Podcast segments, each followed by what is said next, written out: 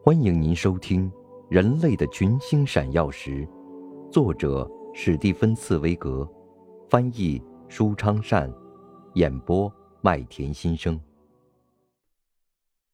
第一百二十五集，协定。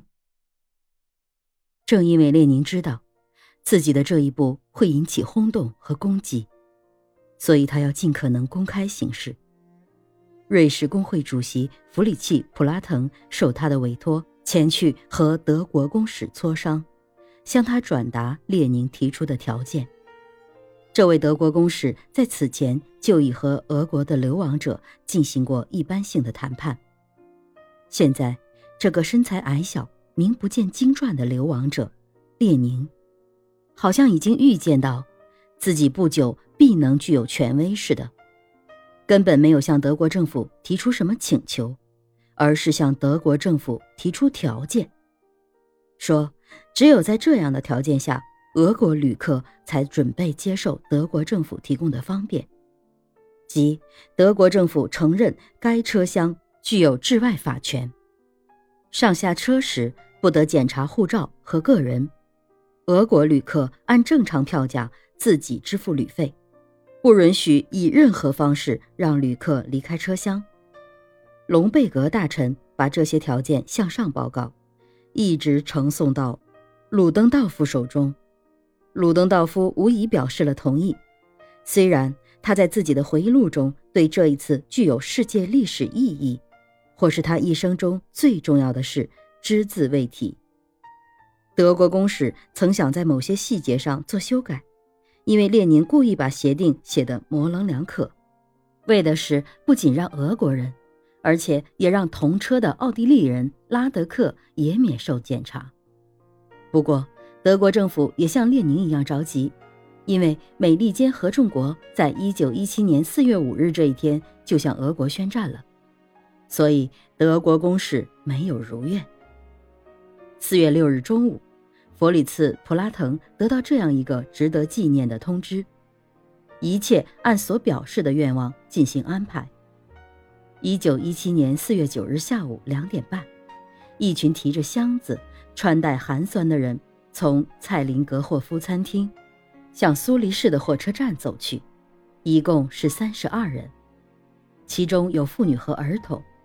在男人中，只有列宁、季诺维塔夫。和拉德克的名字日后为世人所知。他们先在那家餐馆一起吃了一顿简便的午饭，而且共同签署了一份文件。他们都知道，《小巴黎人报》上的这样一条报道：俄国临时政府将把这些经过德国领土的旅客视为叛国分子，所以他们用粗壮的直来直去的字体签名。以示他们对这次旅行自己承担全部责任和同意所有的条件。此刻，他们默默的、坚决的踏上这次具有历史意义的行程。他们达到火车站时，没有引起任何的注意，没有新闻记者，也没有摄影记者，因为在瑞士，有谁认识这位乌里扬诺夫先生呢？他戴着一顶压皱了的帽子。穿着旧上衣和一双笨重的可笑的矿工鞋，这双鞋一直穿到瑞典。